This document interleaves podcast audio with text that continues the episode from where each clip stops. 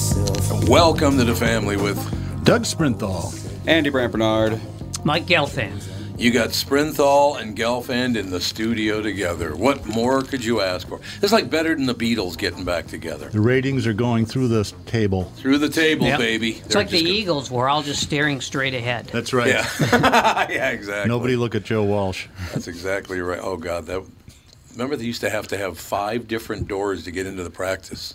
They wouldn't come through the same door. They still do that. They go to the shows in separate limousines. Oh, Jesus. Isn't that amazing? I can't even sit next to you. It's like, what? You disgust me. You disgust me. All right, let's do New Kid in Town. There you go. Rick Reno Stevens will join us in a couple of minutes at Johnny Rodriguez Project. Building Bridges includes 2 songs written by actor and singer-songwriter Dennis Quaid. I didn't even know about this. We're going to learn something from Johnny today. We'll take a break. Be right back with Rick Reno Stevens talking about Dennis Quaid and Tanya Tucker and all kinds of people. What do you think?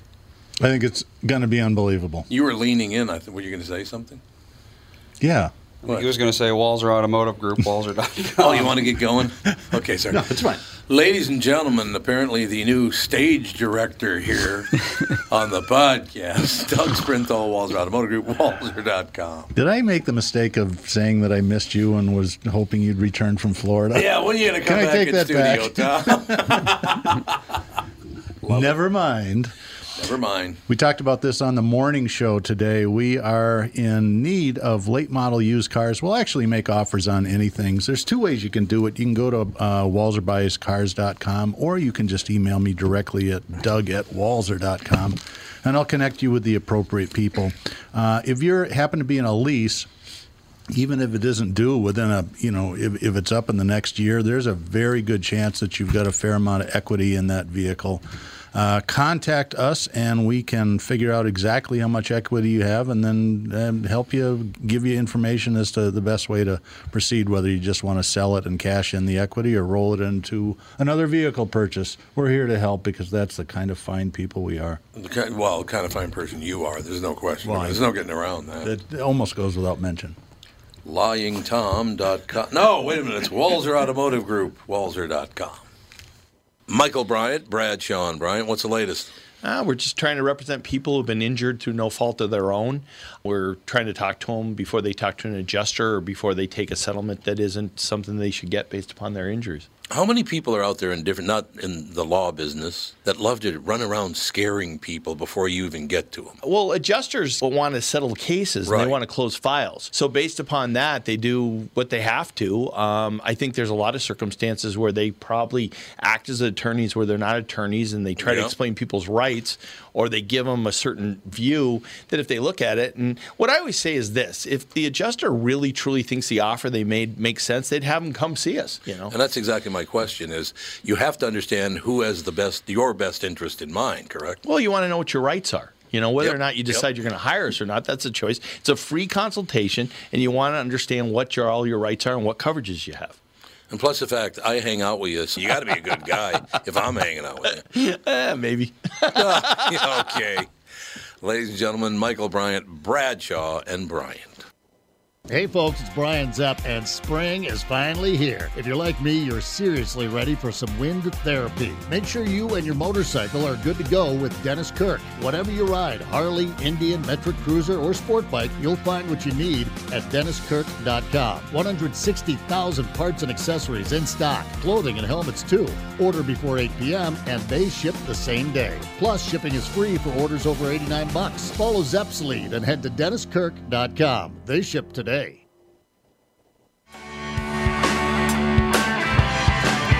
We are back, ladies and gentlemen. Just let me know when Rick's ready to go, if you would, Andrew. Mm-hmm. All right.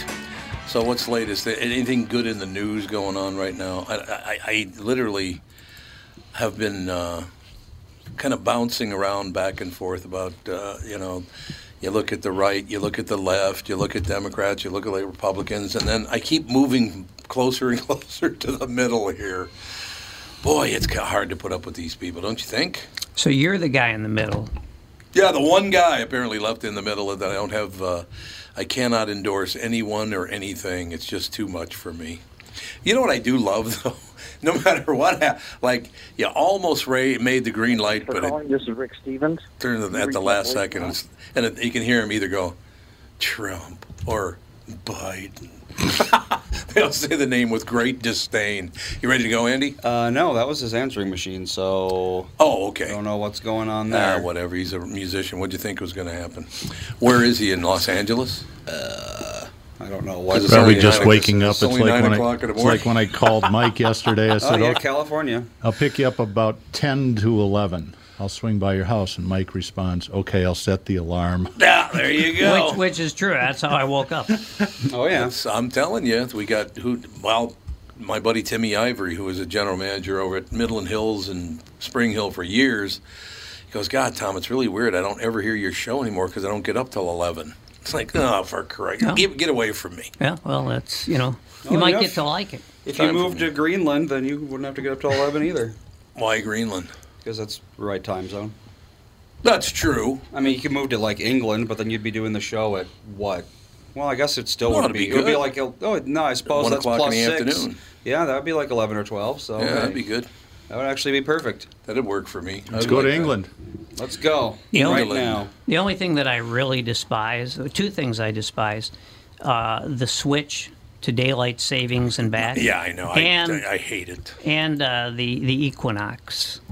That'll screw up your brain. Yeah, there's no. Did whatever happened with the bill to get rid of daylight? Did that pass? I think it passed. Didn't it? I hope so, because God, I'm sick. We're all sick of it. Everyone hates it. So you do realize in December the sun's going to come up about 9:30 in the morning. But I'm not up anyway. Yeah, so am I. Yeah. So that's perfect. Yeah, there you go. Yeah, Andy and I. Yeah, exactly. Why would you be up at 9:30 anyway? We'll call it the Mike and Andy bill. Exactly. Oh, yeah, I got to get it. The Senate passed it in March. Yeah.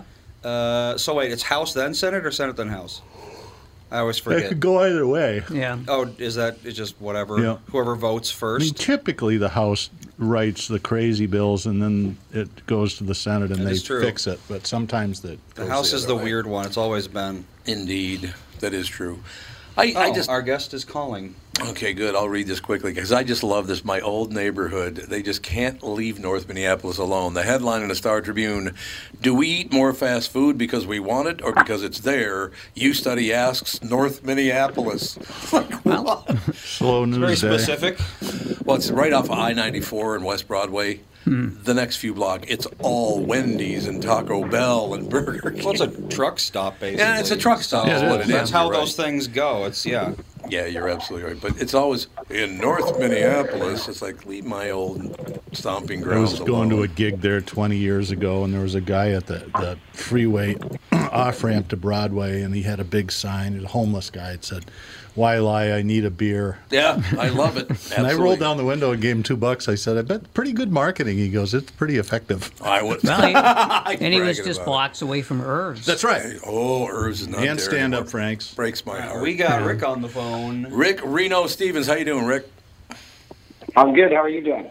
Marvelously well. Building Bridges includes two songs written by actor and singer-songwriter Dennis Quaid and a duet with two-time Grammy winner and friend Tanya Tucker.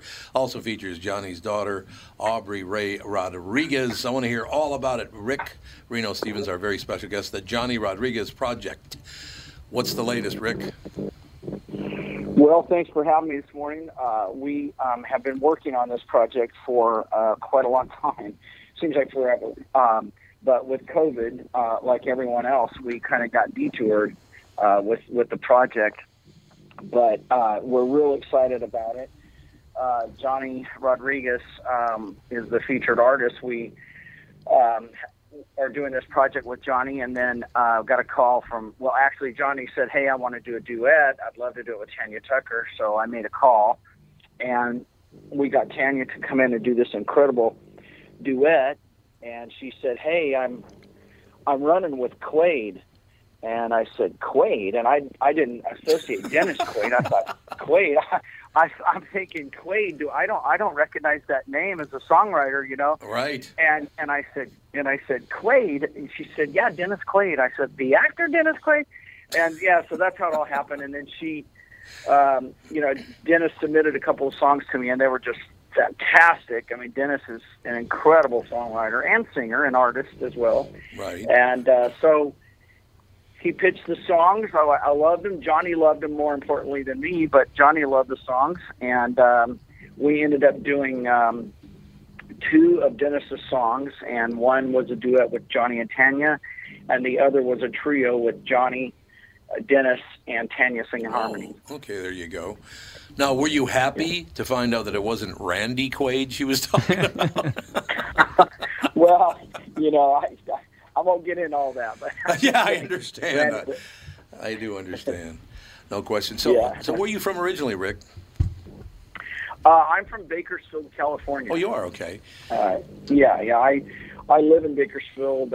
Spent a lot of time in Nashville with my own projects, and recorded there as a young man. And you know, when my teens, I was there and had a few record deals myself. And so I live in Bakersfield, which is a great place to live for country music. I used to love Nashville until I went there last year and got COVID, and then came home. Other than that, Rick, it was wonderful. Yeah. It's changed a lot through the years for sure, but I still love the area. Oh, yeah. I love Tennessee. No, you're right. Nashville is wonderful, but you literally, we were there just before, we got there on November 11th last year. Rick, you couldn't move in the street. I mean, it was shoulder to shoulder from sidewalk to street to sidewalk. It was amazing. Yeah, it's really a happening town. I mean, for shows and music and just tour stuff, man. There's a lot going on there. Yeah, food's great too. They do. The restaurants are really good. Absolutely. So yeah, for sure. So Rick, do you still travel as a musician yourself? Do you do a lot of producing? What are you up to these days? I do not travel as much as I used to. I still do some traveling. As a matter of fact, that's how Johnny and I met. I was an opening act for Johnny Rodriguez, and I have opened for and worked with so many artists. I worked with George Jones and Conway Twitty. I was an opening act for them. The best. Yep. I was. I opened for Martina McBride, Tracy Byrd, Lone Star, Marty Stewart, just a whole plethora of different people through the years. But I've been in the business my entire life. I've been playing professionally since I was 12. My dad had a band. My mom was a great songwriter, and I worked in my dad's band. Oh, wonderful. And then I did some time in production and promotion of concerts. I worked with Garth Brooks and Reba in Alabama, and just about everybody. Is there a name left to drop here? Yeah, do you know Jimi Hendrix? I'm sorry, I know that sounds like name dropping, and it is, but I mean, I just I'm envious. A quick background. Yeah. We, you know, been very blessed to, have worked with so many people through the years and in different capacities. And now I'm really loving the producing side of what I'm doing, and still writing. I'm writing and playing a little bit here and there, but just, as you guys know, the entire industry has changed. The business model has changed. Yeah, and it's tough to make it out there as an artist. Oh, I understand. That's unless you're really established. Is that because of digital? The digital had to have just totally changed the recording industry, hasn't it, Rick?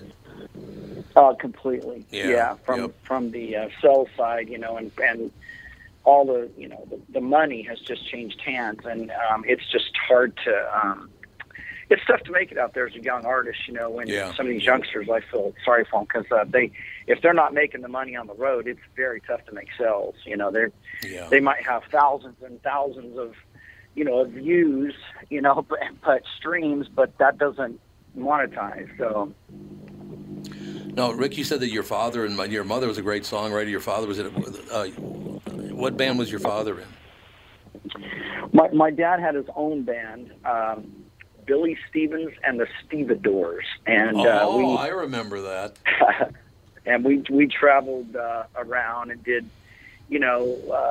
just stuff around. My mom and he were both signed to Capitol back in the day. Back when the Bakersfield sound was happening, and they were signed with Central Songs. And my mom was, like I said, a great songwriter, and Cliffie Stone, and those guys signed my mom and my dad . And it was kind of a short-lived career for them, but that's where I kind of, got my musical prowess, if you will. Well, now, Rick, when were they on Capitol? Let's see. I guess that would have been about 67, 68, 69 in that area, and right in that era. It was a real short-lived. They were with Central Songs, which was the division of. It was Cliffie Stone and Ken Cragen, or Ken, his name's wrong right now, but I'll think of it. Anyways, that was in that era when they were signed, and they, that was the era of Buck Owens and Merle and Red Simpson and the guys from Bakersfield. Didn't Buck Owens? Didn't he own a radio station in Bakersfield? Yeah, still, he's deceased, of course, but he still does. K-U-Z-Z is, and then he owns several radio stations, but he was best known for KNIX in Phoenix and K-U-Z-Z out of Bakersfield. Oh, sure. And Buck was a great friend. He was a really good friend, and I miss him. He was a good guy. That's what I understand. Good to me, for sure. That's what I understand of the situation. The only reason I asked you that, Rick, was that from 1975 till 1982, I had a promotion in the central part of the United States for Capitol Records. So, but I missed your dad by about 2 years. 2 years, yeah. I mean, that's crazy. Yeah, but go ahead. No, I was going to say there was a lot to do because back then Capitol owned it, man. They had everybody from Steve Miller to the Knack to Bob Seger to you get on the list, man. We were busy. I will tell you that. Yeah, they were definitely the trendsetter back then, man. It was really amazing to know that era and read history on it and stuff. It just really was. I mean that's really why the Bakersfield sound kind of took off, is because they, Capitol was signing country music artists out here on the West Coast, and they had distribution and they had all that stuff that you needed back. You needed as a record label or to be with the record label. Oh yeah, no question. But I tell you, that was one of my favorite parts of that whole deal. The guy, vice president of promotion, there was a guy named Bruce Wendell from Philadelphia, Pennsylvania. And you want to talk about? I knew nothing about country music. It was like, what are you guys talking about? It's like, this music. I never heard this music. We had the whole. Yeah. It was hilarious. Yeah. What the hell? So Rick, where can people find the Johnny Rodriguez project? Excuse me. Well, I will tell you that we haven't released yet. We are going to announce that date very, very soon. With COVID, we were backed up, like you can imagine, with releases, manufacturing. And this is a special kind of project. It's not just a release of music. This is a box set that's going to be much more than just a CD. We have it has a CD in it, a DVD in it, and a book in it. And so we went around and interviewed lots of people that Johnny has worked with over the years through his career, which is everybody. And so we've got these great interviews, sort of a mini documentary type thing with the booklet. So it's taken a little bit longer than we would have wanted it to, but it's going to be well worth the wait. Do you know about when you'll release it? It's going to be this summer, and this summer probably July or August, but it'll be around that time. We'd have to get you back on the show and talk about it when you release it. I'd love to have you back and talk about it more because. Oh man, I'd love to. No, Rick, I'm fascinated with the whole thing and being involved because I've been in radio for 51 years, except for the 6-7 years I spent at Capitol. So I've been around the business my whole life, and I just absolutely love it. So things like what you're doing, we're talking to Rick Reno Stevens about the Johnny Rodriguez project. I just love talking about the business because people and I don't think the average person understands. Like the guy, the first time Doug, you know this. First time somebody picks up a Stratocaster, they think, well, I got it made. It's a very, very tough business, man, and people don't realize how tough it is. The good thing about the music business is that the pay is essentially the same for 95% of the people as it was in 1968. What's the musician equivalent of scale? Zero. That is an absolute fact right there, guys. It is. Yeah. No, one thing that's Rick, isn't it great though that you spend your life surrounded by great music? That's wonderful. Oh yeah, man. I really have been blessed in that area for sure. I mean, I'm from Bakersfield, California, where not one but two iconic figures in the country music who were trendsetters, leaders in the business, hit makers, Merle Haggard and Buck Owens, and as well as all, and all those that paved the way before. That there was Billy Mize, Buddy Mize, Red Simpson, and so many more that I know there's so many that I should mention. Bill Woods, and these guys were real trendsetters of the business that literally paved the road for guys to make it. And then of course we had all that great music from Merle and Buck, and ever since then everybody's tried to play guitar like Don Rich or sing like Merle Haggard. God, isn't that amazing? It's been amazing, really. Rick, do you did you ever spend time around Buck Owens? Because I do believe that a friend of mine, Joe McFadden's father, was Buck Owens' manager, if I remember correctly. Yes, Jack McFadden. Yeah, McFadden. Joe, Joe worked at Capitol Records. He was a branch manager I worked with. Great family. Jack's a great guy. Joe McFadden, you couldn't find a nicer guy. It's so great to talk to someone who knows all these people, all the people we have in common. But yeah, the McFaddens, they were unbelievable. And then there was the Brumleys, which Tom Brumley played steel guitar for Buck for many years. Then he went on with Ricky Nelson, and then he went on with Ricky Nelson. I forget where he went, but they played on lots of stuff. And then his brother Jackson Brumley was also in the music industry, and he he did a lot of dates for Buck and Merle and a lot of people. And then their father, Al Brumley, was the songwriter, amazing songwriter of all the gospel hit tunes like "I'll Fly Away," "Turn Your Radio On," "In the Morning," and so there's this great. There's this, history that we have here in our city, in Bakersfield, of all these people, It is a great thing. Now, Rick, we got it. Like I said, as soon as you release it, you got to come back. We got to schmooze again. We'll talk about a bunch of other people we know in common. Let's do that, man, for sure. We will get it done. Thank you, Rick. Thank you, guys. Have a great day. Ladies, see, I do love talking to guys in the music industry about. I mean, Jack McFadden was Buck Owens' manager forever, and I didn't mention one part of it because Rick was on the phone, but I do remember that Joe McFadden, his son, who was a very big, strong guy. Matter of fact, very quick Joe McFadden story. He was a branch manager. I was the head of promotion, so we spent a lot of time together. One time, we're going to go see, matter of fact, Ricky Nelson. He was talking about Ricky Nelson. We're going to go see Ricky Nelson over at the old Guthrie, the old one over there. Oh, yeah, I remember that, yeah. Yeah, the old one over there. I mean, I remember when he was there, yeah. Yep. So Joe's driving. We pull in. It's a beautiful, sunny summer night, just gorgeous. And as we pull in, you go from bright sun to darkness inside the parking garage, so you can't see a damn thing. And Joe pulls into an open spot. Well, it turns out that spot was handicapped, but he couldn't see the sign because he was, had that dark darkness blindness.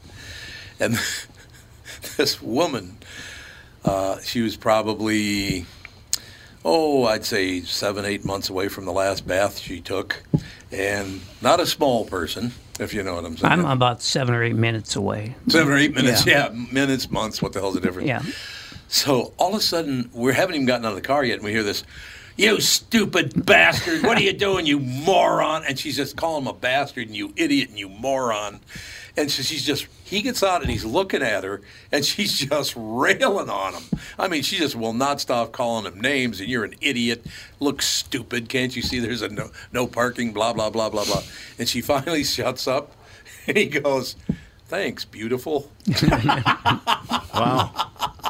I thought it was great. I did. I'm still wonderful. Intoxicated by just hearing the names of all these great country people because, I kind of, this was my scene. I split my time when I was a teenager, maybe 17 or so. Yeah. I split my time between country music and KUXL, soul music. Oh, absolutely. And there really was more in common. Those two genres had more in common than most people think. But I remember Johnny Rodriguez, his first hit was Thumbing My Way to Mexico. Thumbing My Way to Mexico. Remember that one? God. And, of course, Tanya Tucker, I mentioned this to you before the show.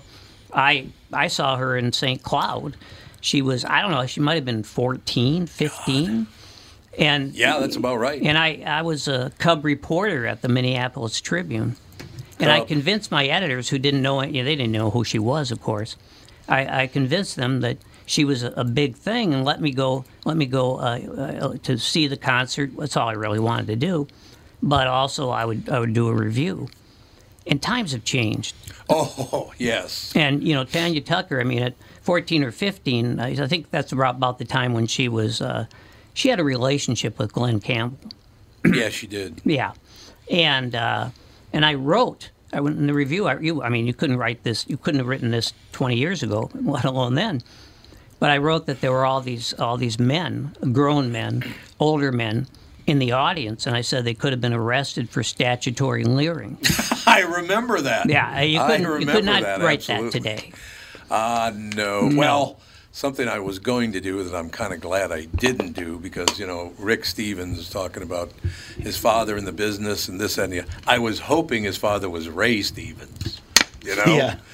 Say, how many copies of Ahab the Arab? Ahab the Arab was his biggest hit, I think. Well, and The Streak. Right? Oh, The Streak was huge. Yeah, it's a big hit. The Streak was huge, that's true, but... It's not up there with Thumbing My Way to Mexico, but... No, yeah. I understand. I think he also wrote I'm My Own Grandpa, didn't he? I think so. What? I don't remember that. Oh, it's a very weird song. It's a novelty tune like everything that he did. My aunt, my sister, the same person, et cetera, so he goes through this whole genealogical thing, and he turns out he's his own grandfather. Mm-hmm. So this was basically a play on incest. Kind of. Yes, kind of. Yes, exactly. But it's actually quite clever. I can listen to it once way. We have to take a break, but I just saw, and it's too bad. I obviously haven't seen him in years, but of course worked with Carol Channing a lot back in the day. Robert Morris has died. Yeah, I saw that. God, he was just... I don't care how old he got. He still looked like he was about 15 years old. He had that kind of chipmunk face. He did have the chipmunk face. And you're right. He was 80 and he looked like he was 18. Yeah, he just died, apparently. Broadway star, and of course, he was on Mad Men. Yeah, he was on Mad Men. That's exactly right. I mean, that's how people would connect with him maybe, more recently. But Bert Cooper, right? Bert Cooper, that's right. Cooper. Yes, great actor. He was. I always enjoyed his work, and he loved working with Carol Channing, man. I tell you that. That's a fact. But we do have to take a break. Be right back. We'll schmooze. And then, who's your special guest for Car Selling Secrets? It's just the boys today. Where's your wife, by the way? I need to get that Honda. She said she's here at 11:30, and it's 11:50, which is Catherine time. Okay. Let's not forget why? You don't have to leave for another hour and a half. What's the problem? No, it's fine. What do you got to get it? Do you got to get it out of here? I do. I got to get it. I just got a lot going. It's okay. It'll be fine as long as she's coming. Well, she'll be here before you leave. Okay. Or do you have to get it there? No. That's fine. As long as she's here before the show's over, that's you know what? Fine. If she's not, I'm going to make her walk home. That'll show her. I told everybody that story on it. Catherine has a new deal, and it's hilarious. When I talk to her, if she doesn't want to hear what I'm saying, she will pretend she can't hear me. Like I'm talking far away that you are. It's taken this long in the marriage? No, That was like my honeymoon. It's way over the top, though, is the problem. It's not even a what. She just ignores me. It's like, I just yap away. And then all right, we do have to take a break. We'll be right back in a couple of minutes with the family. Dan Chesky's here from Dan's Southside Marine. It won't be long now until we start seeing boats on the water. Warmer temps and open water are coming soon, Tom. We have inventory in stock now from Alumacraft, Premier, Avalon, and Manitou, with more arriving daily. What's the secret to finding a boat you're looking for this year, Dan? My recommendation is to shop now, pick a model, put your name on it. Our team of pros at Dan Southside Marine will have the knowledge and experience to get the boat you want equipped the way you want it equipped. What about financing options? Right now, we are offering low-interest financing options up to 144 months with qualified credit. Ask for details when you visit the store. Alumacraft fishing boats, Premier, Avalon, and Manitou pontoons, all powered by Suzuki Outboards, are in stock now with new boats arriving daily. Dan Southside Marine is located just 6 blocks west of 35W on 98th Street in Bloomington, or shop online at dansouthsidemarine.com. Hello, I'm Brad Huckle, President and Chief Lending Officer at North American Banking Company. And I'm Mike Bilski, CEO at North American Banking Company, Bradley's partner. As a locally owned and operated community bank, we work with a lot of multi-generational, family-owned businesses. Take Raymond Auto Body of St. Paul, for example. 4 generations of the Sumkowski family having successfully run the business. When they were ready to expand, we helped them acquire a new building, allowing them to service more vehicles in their state-of-the-art shop. We've also helped them set up the next generation of owners, keeping the business and family for years to come. Tom here. If you want a family business like me or any business, you should be banking with Brad and Mike over at North American Banking Company. I know them and trust them with my banking. Every time I deal with them or their team, I know I'm working with experienced professional bankers. Sounds like we really won you over, Tommy. Well, let's not get crazy, Brad. Seriously. Why not bank with my banker, North American Banking Company, a better banking experience, member FDIC, and equal housing lender? You all have helped build MyPillow into the incredible company it is today and have trusted in Mike Lindell to give you a great night's sleep. Mike's latest incredible deal is on the Giza Dream Sheets, which you've heard me rave about before, that's for sure. These sheets are made from the world's best cotton, Giza. They are ultra soft and breathable, yet extremely durable. Right now, the Giza Dream Sheets at its lowest price ever. These sheets are 60% off, coming in as low as $39.99 with promo code TOM. And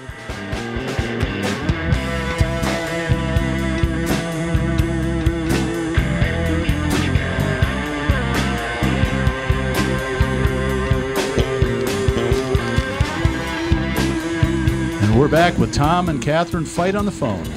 Over you. I know. The great Catherine and I are fighting over Doug. That's great. Welcome to my world. My wife, I was just telling the guys that she pretends she can't hear me when she doesn't even want to hear me. So we started at 11, and then she said, well, I can't be there until like 11:30. I said, yeah, 11:30 would be fine. She called me and goes, so you still want me there by 1:30? I'm like, what? Oh, boy. But she's coming up. She'll be here long before 1, she said. Perfect. I guess we'll see. So what's in the news that you guys are enjoying? Anything? There's not much to enjoy. No. Everybody's nuts, aren't they? It just, although I will tell you, we had a young man who was born in Vietnam. His family left Vietnam. They ended up in America, and he's acting in movies now. His name is Key, K-E. Mm-hmm. The first thing he did, and I didn't ask him, I had never talked to him before or whatever, he went on and said, I really, really wish the people of America would understand what a great place they live in. I am really offended by the fact that Americans berate America constantly. You don't like it here, you're going to wish you lived there if you move somewhere else. That's basically what he said. Yeah, here Vietnam's not a great place to live. Oh, can you imagine living in Vietnam? Woo! Maybe a little better than it was, say, in the 60s. Yeah. Well, yeah, I mean, the lack of napalm helps. Yeah, there's no napalm getting in your cousin's jeans. Well, that would be the Agent Orange. Well, that'd be Agent Orange. People are being told all the time, you know, what a horrible place this is. They are, yeah, you're right. And eventually people will believe it. Well, yeah, they're believing it now. Yeah, that's what I'm saying, yeah. That's what you're told from birth. That's what you're going to believe. But I tell you, honest to God, and I'm not kidding you, it's just gotten really, really hideous. Some of the things these people are nothing can make them happy. Nothing. Mm-hmm. And I just don't understand. Why do you want to be that miserable? Well, you know, I mean, democracy, of course, isn't helping. So we should try something else because this is a shithole. So let's just scrap democracy and go with an autocracy.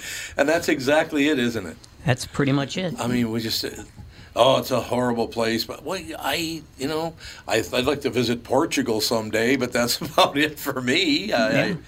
Whatever. I mean, I'm not gonna go downtown at 2 a.m. on a Saturday. No, but other than that, I feel pretty good about what's going on. I mean, compared to, of course, what it could be. Yeah, we got a lot of work to do. Yeah, we do. I did something kind of fun Saturday that has a Minneapolis connection. So our house in Rosemont it's just ginormous, and it had this. It was kind of a cafe setup that it had a recording studio in, and we moved that into another room. So we just had this bar sink and a counter, and he said, you know, why don't we make it into a bar? That'd be kind of fun. So we put in bar counters and stuff, and I thought, you know, it'd be kind of cool would be to take a bunch of black and white photos of iconic Minneapolis bars, and we'll put the outside black and white pictures and then take color pictures of the inside of bars. So I took my camera, drove around Saturday, and I went to Matt's. I went to the Schooner Tavern. I went to up and down Washington Avenue, Runyon's, Whiskey Junction, the 90s, Bar Lucrat, Liquor Lyle's, all the sort of stuff. And it was kind of fun to go back into town. And if you remember, Saturday was one of the few not shitty days in the month of April in the Twin Cities. It was the day you came back. It was kind of, and I posted all these pictures on Facebook, and man, everybody's like, "God, what a great idea! How fun is that?" And they started telling bar stories of the heydays of Minneapolis. I didn't realize that the Whiskey Junction was closed. It's just covered with graffiti. Although the joint and the caboose are open. I took pictures of Palmer's, and it was kind of a fun exercise. Yeah, I would imagine so, yeah. That's, you know, you just named so many places. I used to love to hang out at all those places back in the day. Oh, yeah. You know, on the West Bank, you know, when I was in college, we'd go over to the Triangle. Oh, yeah. Like every Friday. Sure. And if you were lucky, and actually didn't have to be lucky, because usually Willie and the Bees were playing. Yeah, and you know, I mean, what could be better? Willie and the Bees, the Triangle, the Grain Belt on tap. I spent about every Wednesday from 85 to probably 90 at the Five Corners watching the Hoop Snakes play on Tuesday. Oh, sure, yeah. Mm-hmm. That was just so much fun. Wasn't that fun? The Triangle over there, is that still open? I don't think it's a bar. The building's still there. It's because it's that pointy brick building. Yeah. I remember that because it was a triangle. Yeah, it was a triangle. Mm-hmm. The building was a triangle. That's why it was called that. That was a great place. It was. The 400 bar is now that's a mosque. Yeah, right. It's a mosque. It didn't change much. No, same story. No, we used to hang out at the 400 more than any other place, you know, because the 400 was sort of a counterculture bar, you know. Yep. It was today you wouldn't really want to go in there because, you know, you wouldn't have an inch of space between you and the next person. Yeah. But they always had the best pinball machines. I loved pinball back in the day. Didn't you love playing pinball when you were a kid? I loved pinball. I still do. Do you really still play it? You know, I went to University High School. Sure. And so I had to take the bus downtown and back, and I always transferred downtown. Well, like where did you live? Well, in the beginning, when I was in seventh grade, I was living on Cretin Avenue. Oh, okay. But my family moved to West Minneapolis. And so I'd like, you know, there was no way I wanted to be home. If you'd known about where I was living and what the scene was like, you didn't want to be there.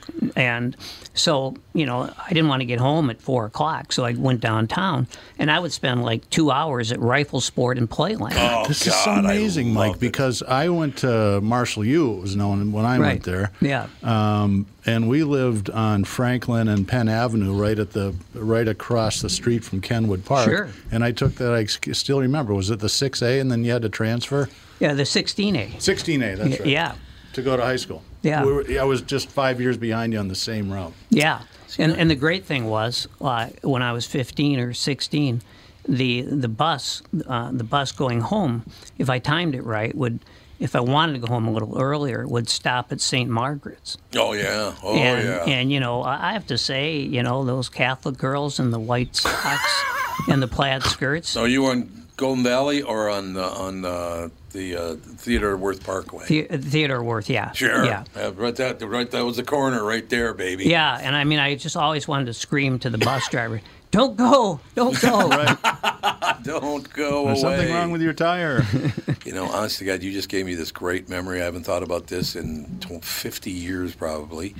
But back in the day when I was a teenager, to get into Playland, you had to prove you were 18 years old. Really? Yep. I did not know that. Playland, if you weren't 18, you couldn't play the video game. Or not video. They weren't video games. They were... What the hell were that? What do you even call those games, I guess? Well, they had, I mean, of course, it was back in the days when pinball machines were mechanical. Yeah, they were mechanical. Yeah, yeah. And sing along, that was the great thing. You know, it's trendy now. There are places that have, like, you know, hundreds of pinball machines. Dave and Buster's, yeah, do. Yeah, that's right. Yeah. Yep. And the attraction for people who have lived through the era of mechanical machines is the mechanical pinball machines, which are completely different. You can do things with them you can't do with the digital ones, and you need like 1,200 to get a free game, not 12 billion. Yes. And the you know, the ball isn't going 80 miles an hour, so you can actually do things like freeze the ball on the flipper. But you can take one look at the pinball machines, and the way you know if they're genuine mechanical machines is there'll be a sign on them that says out of order. Yeah, yeah. Well, you got that right. So exactly. We were talking about Las Vegas on the drive over here, and if you're forced to go again.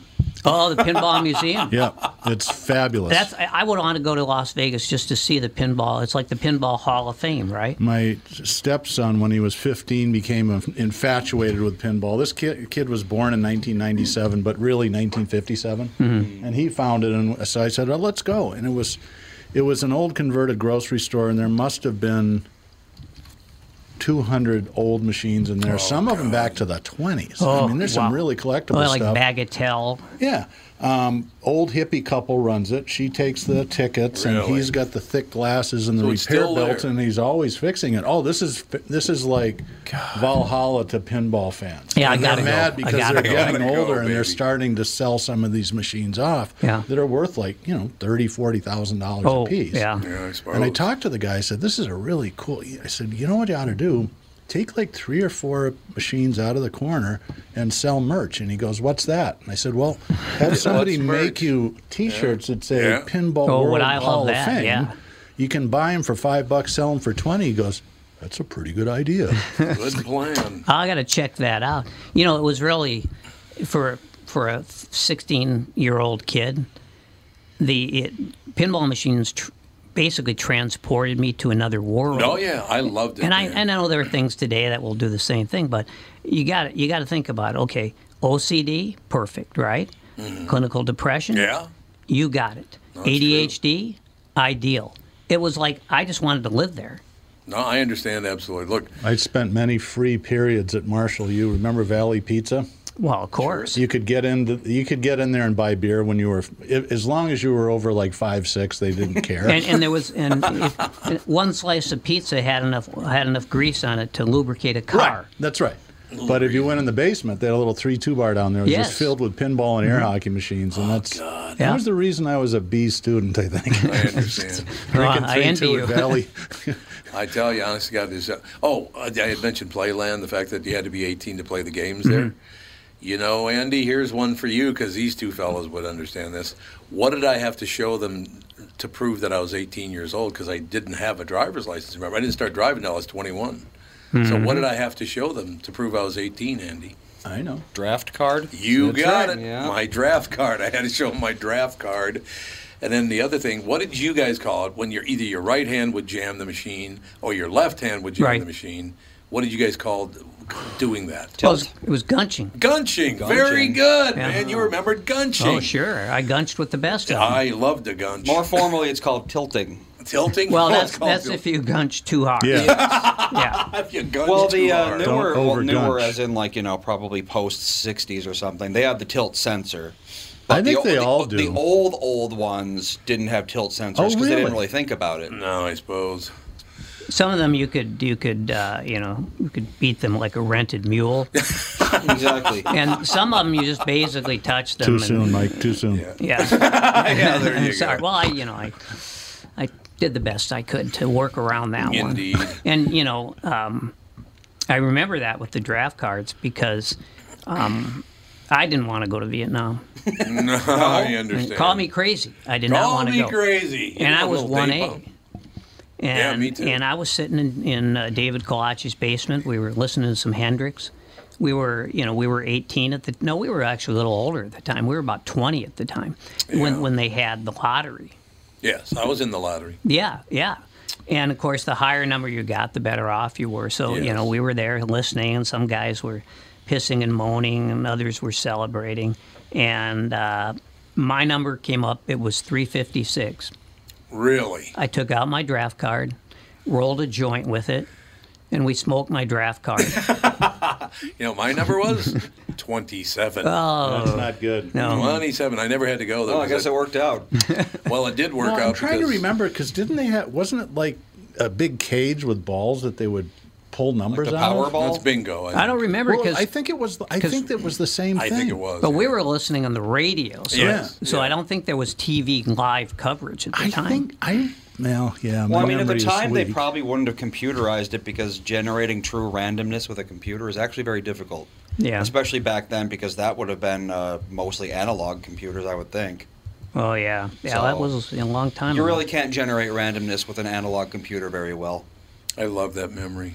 Mm. The sergeant at the draft center in the Federal Building downtown Minneapolis, H-A-I-G-H-T, Sergeant Haight. Perfect. I thought, but my favorite that day was when I took the, I took the physical and I failed because I had a huge hernia from lifting weights. Mm. So I didn't. That's why I never went to Vietnam. I was drafted into the Marine Corps, by the way. Oh, so I would have gone to Vietnam, no doubt. But I'm standing there, and there's this gigantic black kid in front of me. This guy was like 6'4", probably about 240, just put together, right? Well, it's time for the anal exam, right? Why would they need to do that? Oh, they looked up everybody's butt, I suppose. I don't know. Really? What, I don't know. I had no idea. Just in case. Oh, I suppose. Absolutely. But my favorite thing about the guy in front of me, and again, he was a huge fella, right? Mm. Very muscular. And so they do the exam on him, and I'm next. And just before he leaves, the doctor says to him, "You know, I should warn you that it's not really healthy, because I got to be honest with you, the." What is that? That's him drawing numbers out of a bucket. Oh, yeah, close. There you go. Yeah. There you have it right there, that's drawing what it numbers. Looked like. I've never seen that before. Yeah. So the doctor says to the gigantic guy after doing the anal check, he goes, "You know, just I'm trying to help you along with this, but it's rather dirty up there." And the guy looks at him and goes, "Do you think you can find up there? Ice cream?" I thought it was one. And I literally got in a lot of trouble because there were 5 segments to the test, the draft test that you had to take. There were 5 different things. There was like math, there was, you know, English, there was all these different things. And I aced 4 out of the 5, and I failed miserably at the 5th one, and the 5th one was mechanics. Mm. Ah. And the guy thought I did so poor, and I didn't. But he thought I did so poorly that I cheated to try to get out of the draft. Well, you know, it was always said at the time that you had to be a genius to fail the intelligence test, because you had to know all the answers so you could say the opposite. Yeah, that's true. That's exactly right. But I nailed 4 out of 5, but that 5th one I failed miserably. I think I would have failed that because, as far as I know, I was the only person in the history of University High School who failed shop. Oh, yeah, I was right there with you. Yeah. Oh, yeah, and that shop was not good. Then I turned to home economics. Would you make a cake?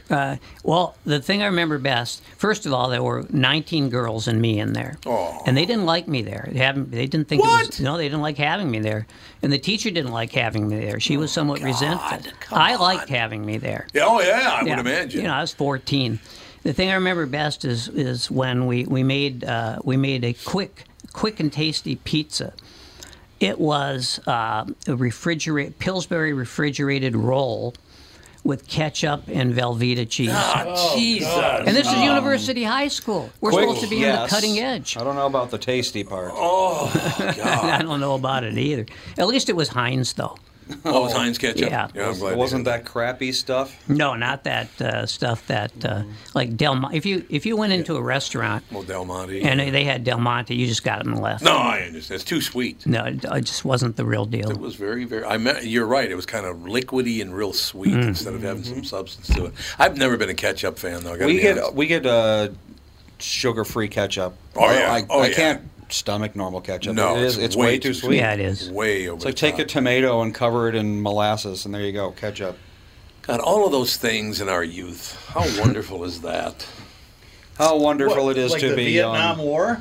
No, the fact that we didn't have to go to the Vietnam War. There you go. Well, I lost 5 friends in the Vietnam War. 5 kids I went to school with or lived in my neighborhood were killed in Vietnam. First one, they bring him back, and you could see the blood still in his head where he took a bullet right in the forehead. Oh, man. It was like, hey. If you had to pick a war to skip, I'd say probably World War I and then Vietnam. Because World War I was pretty bad, I thought. Yeah, it was not that I was around for it, but, you know, I've heard I think the Civil War, any war before they had anesthesia. That's true. Civil War was bad. Was it 750,000 people or something? Yeah. It was proportionally, it was the deadliest war in American history by quite a bit. Yeah, well, because, you know, you didn't survive anything. No, you didn't. You get scratched, and, that's it. The bacteria, you're dead. So Fun time to live. We had that discussion one day about whether Lincoln today would have survived. Oh, because it was from the gunshot? Yeah, it was an interesting discussion. And, you know, we kind of went back and forth. And, of course, I went online afterwards, and there were like, detailed essays on the same question. Huh. And even the great experts couldn't agree whether you would survive it today or not. Oh, they could. Okay. Basically, I think the consensus was you'd probably survive, but you'd be brain dead. Which is probably worse than dying. Yeah, it's not good. Worse than dying. Johnny, get your gun, that kind of thing. Oh, yeah. Oh, absolutely. The I just saw a couple of days ago the final words that Abraham Lincoln spoke. Do you know those?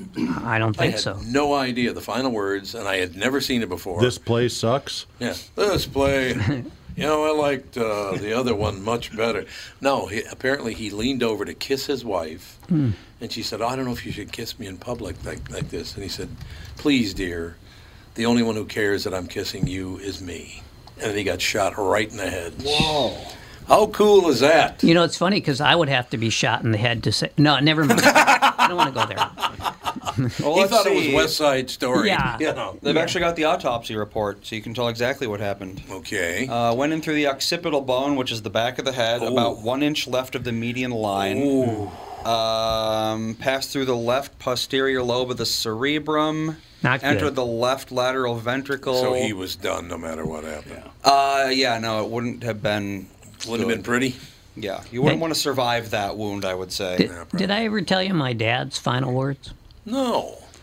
Well, my dad... Can I borrow a 20? He wasn't... No, that was my dad. Oh, okay. That was different. Those were my words to my dad. Yeah, exactly. It's what Mike said to his dad. I get your childhoods confused because you're a little similar. There's some similarities. No, he... you know, my dad, he was really on the cutting edge of the whole you are what you eat thing. Oh, yeah. Yeah, I mean, he his idea of dinner was... unseasoned piece of halibut, possibly made in the microwave, and a baked potato. Oh my God! No, my dad never had salt, pepper, butter, any of that in his house. None of it. No, really. And actually, I'm almost the same, but not quite.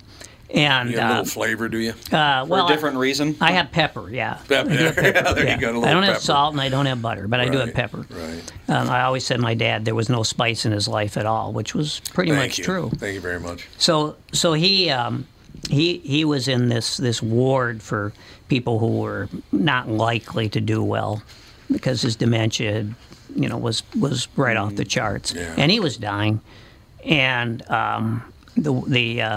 the nurse brought him dinner, and it was, of course, a typical dinner what you'd see in a memory ward. You know, it was meatloaf, lots of gravy, mashed potatoes, lots of gravy, and maybe apple crisp, right? And my dad, I talked to her about this, and she told me he really hadn't spoken a complete sentence at all, in the 3 days he'd been there. And my dad looked at the food, looked up at her, and these were the final words, as far as I know, that my dad ever spoke. It was, I don't eat that shit. There you go. That'll do it. Yeah, those final words. My mother didn't die, but the final words she ever said to me were great. Oh, yeah. I sort of remember. What was it? She was, I had to leave town for business, and she was at the... hospice care or whatever it's called. Yeah, she was in hospice. She was in hospice, and I held onto her hand. She was lying in bed, and I held onto her hand. Oh, by the way, I should mention, going into a room, a Jamaican man was, I don't know, what is that, an orderly, I guess is what it is? Sure. He comes out, and he's laughing his ass off, just laughing. And I said, what's that all about? He goes, man, your mother is something else. And I said, why? What did she do now? He said, I was giving her a bath, and she looked over her shoulder at me and said, you know, you're the first black guy that's ever seen my butt. Yeah. He thought that was hilarious. But yeah, I found out what she was on the bed, and she held her hand out. She couldn't sit up or anything. She was lying down. And I said, Mom, I'm going to be gone for about a week, so I'm not going to see you for, 7, 8 days, something like that. And just I want to tell you I love you and all the rest of it. And she said, I don't know, Tom, if I'm going to still be around when you get back in a week. I don't know. I don't think I'm going to make it that long. And I said, Mom, you'll make it that long.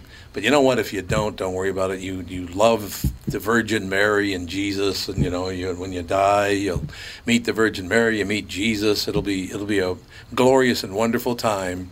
And she looked up at me and said, and I quote, yeah, well, don't give me that. That's really nice. It's like, thanks, Mom. B.B. King's favorite line, everybody wants to get to heaven, but nobody wants to die. Nobody wants to die, baby. We got to take a break here. That first hour flew by. It did. That's called conversation, baby. Uh-huh. Sure is. All right. Car selling secrets is up next, Pally. You ready? No, I'm never ready. You're not ready. Okay, well, I've learned show prep from you. Here we go. As usual, no show prep. We'll be back.